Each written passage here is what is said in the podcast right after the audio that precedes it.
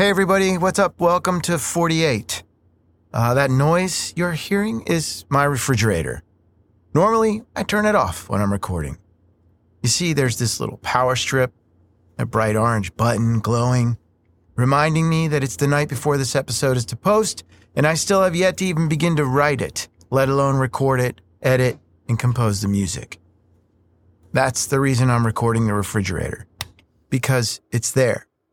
My not so subtle ticking timer, the imaginary hourglass whose sand flows in a steady, measured descent. Funny thing about hourglasses, they, the sand, isn't affected by pressure. What I mean is, unlike water, where the pressure at the bottom of a container is directly affected by the height of the liquid in the container, the hourglass, the sand, is different. The shape of an hourglass creates friction between the sand and the glass itself, thereby canceling out any pressure directed at the bottom of the hole. The sand runs at a constant speed and doesn't accelerate through the hole like liquid would, as illustrated by Bernoulli's principle. Ah. Here I go, blathering on about refrigerators and hourglasses. Time, pressure. This was going to be an episode about endurance. As I mentioned a couple weeks ago in episode 46, the 40% rule, I've become somewhat obsessed with ultra endurance races and the athletes that participate in them. One of my favorite people in this world is Rich Roll. And if you don't know Rich, he's the host of the mega successful Rich Roll podcast and author of Finding Ultra, a story about his journey. And in short, at 40 years old, Rich's life was way out of control. He was drinking heavily, 50 pounds overweight. You know the story. He began to change his habits. He started running, and within two years, he was competing with the world's best athletes in the Ultraman World Championship, which is a 320 mile ordeal that combines running, swimming, and cycling. It's an amazing story and a great book, but this isn't about that right now.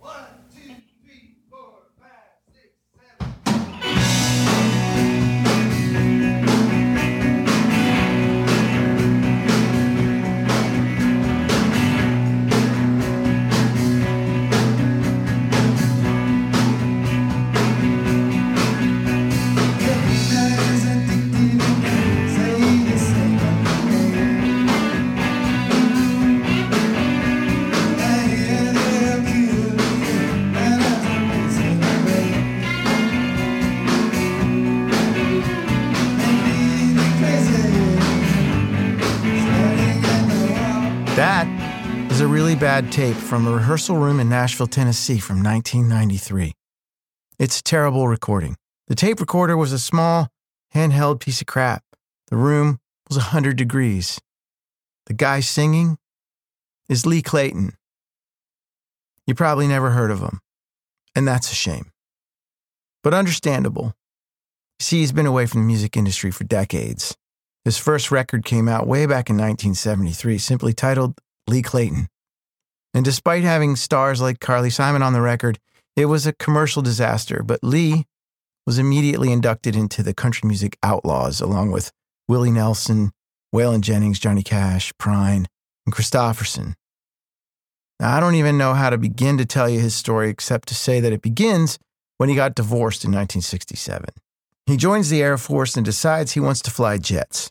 He breaks the sound barrier in his F 101 and then nearly dies when he spins that jet at 1,500 feet of elevation. He ends up on the Nashville singer songwriter scene, and because of help from his friends like Prine and Kristofferson, he signs a record deal and releases his most iconic album in 1973, Naked Child. It's a record you can't compare to anything before it or after it. But Lee, being Lee, got into an argument with the producer, and decided to steal the tapes and hide them under his bed. Eventually, he returned them. Naked Child was so raw and emotional. The legend has it that the musicians who played on the record, one of them being the legendary J.J. Cale, couldn't do more than one single take. And that take is on the record.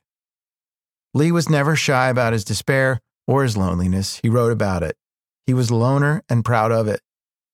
Other artists began to cut Lee's songs. Waylon Jennings cut Ladies Love Outlaws. Willie Nelson cut If You Could Touch Her at All. And then the Highwaymen cut Silver Stallion. And Lee could then finally stop living in his car. But as music businesses want to do, it all went south. Lee discovered tequila and cocaine. But in the late 80s, a guy from a small Irish band called U2 comes to Nashville to meet his idol. Bono said at the time, There's only one country singer who's influenced me, and that's Lee Clayton. Now, I met Lee Clayton in 1992 as he was experiencing a small resurgence. I was sitting at one of Nashville's favorite watering holes called the Iguana with my roommate and longtime friend Romo. He was tending bar. Because of that, my broke ass could actually afford to drink there. Another friend of ours, Eric, was on the stool next to me, and Lee was at the corner. I'd heard about the legend of Lee Clayton, but there he was, in the flesh. Lee was telling us he needed to hire a band for a European tour he was lining up. And Romo jokingly said from behind the bar, Well, here's your band. I'll play bass. And pointing to me, he said, There's your drummer. And to Eric, he's your guitar player. Lee? He stood up, turned around, and walked out. We, we all kind of looked at each other. Way to go, Romo. Guess he didn't really like that idea. A few minutes later, Lee came back in with three cassette tapes.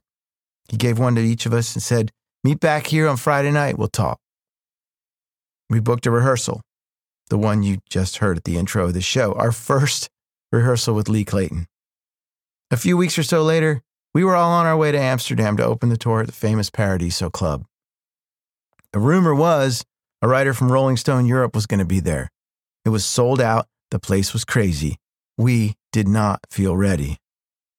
It was surreal hitting the stage that night. It was a blur. We have no pictures from that tour. But I do have one of the greatest memories of my musical life from that night. See, we had just played our last song of the set. We hadn't rehearsed an encore. We had no other songs, just the ones we'd rehearsed. The crowd wouldn't leave. The manager of the club came downstairs to the dressing room and said, You got to do something. They'll tear the place apart. Lee looked up at us and said, Get up there. And me and Romo and Eric climbed the stairs, all of us looking at each other, thinking the same thing. We can't screw this up, man. Rolling Stone is here. What the hell are we going to play? The crowd went nuts when they saw our silhouettes on the side of the stage. I sat behind my drums, Romo picked up his bass, and Eric, from nowhere, launches into Jimi Hendrix's Voodoo Child. The intro of the song still gives me chills to this day. We'd never rehearsed it. In fact, the only one who'd ever played it on stage was Eric. We blasted through the intro and into the first verse with like reckless abandon. I was playing so hard. I remember bashing the shit out of my drums and the place was going nuts. But we had no idea how we were going to end it, and we really didn't care. And then, from the depths of the dressing room came this dark figure wearing a hooded sweatshirt with the hood up. It was Lee. He was stomping around the stage, hunched over like a madman. We were just as surprised as the crowd, and all of us looked at each other like, what the f? so we lowered the intensity, and Lee stepped up to the mic and then started reciting one of his poems over the verse of Voodoo Child. It was brilliant and volatile, completely improv, and we were in a moment. We just all kind of went with it. After a few minutes of this, Lee stomped off the stage and we somehow figured out how to end it, I'm sure, in a noisy, messy train wreck of a crescendo of cymbals and wailing guitar. The place went crazy over Lee's, quote, interpretation of Voodoo Child. We were asked about it at every show that followed. The crowd screamed Voodoo Child every night. We began to dread it. But we made a pact. We never played Voodoo Child ever again. That tour was crazy, Lee was an eccentric dude. We smoked a lot of pot and sat on hotel beds until dawn listening to his stories. And he worked me harder than any artist I've ever played with. He demanded that I played just behind the beat. And he called it the 2% rule. He explained it like this, and I'll probably get it wrong, but it was something like this. What the hell? He said, when you're flying a jet, you push the throttle to the limit and then you back it back 2% so that it feels like you're riding just at the edge. When I wasn't playing the way he liked, he stopped the rehearsal. If he didn't like the way the song was feeling live and in the moment, he'd just turn around and shout, Go to the bridge! And then he'd end the song and expect us all to be on point and end with him. It's because of Lee that I feel like even today, I could get on stage tomorrow, having never heard the lick of someone's music, and be able to follow along. Lee Clayton at the time, man, he was a hard nut to crack. And just as we were all getting ready to depart for Ireland to record a record and do a second tour, he fired all of us. It ended really badly. And in 2001, I cut my second record, American Dream, and I tracked Lee down, which was like finding a unicorn. I met him for coffee and I gave him a copy, a rough copy of my record. I had him in the liner notes. I thanked him. He actually ended up writing new liner notes. And what he wrote is on the inside of my record to this day. I'm really proud of that music and I'm glad I patched it up with Lee. I'm glad I have a tiny piece of him. A couple of months ago, I went on the hunt again to find Lee. I wanted to have him as a guest on this show. I didn't think he'd agree, but I was going to offer to fly to Nashville and do it in person rather than have him fuss with the online thing. I emailed him, and he responded. I emailed him again, and he didn't respond. A few weeks ago, I got a message that Lee passed away, and tonight, as I was sitting here kicking my own ass for not having my episode done, I got a text from a dear friend and Lee's old manager. He sent me the one lone article written confirming the death of Lee Clayton. Lee Clayton deserved better. He was as unique as they come. He called himself True Love. He drove a white Cadillac Eldorado and he called it Bigger White. He'd say, Me and Bigger White. He deserved better. So here it is my episode that is late as shit. The one that was supposed to be about endurance that actually just might be about that very thing. Lee may not have run a 320 mile race, but he endured. As best he could. When fame fades and money runs out, the world can be a lonely place. But Lee knew that. I want to end with a lyric from the first track from Lee's iconic Naked Child record.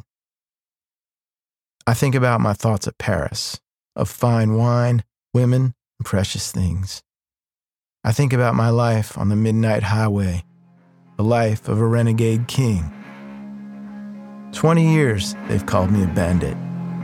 20 years I've been on the run. 20 years defending my honor. 20 years harming no one. And I ride, I ride alone.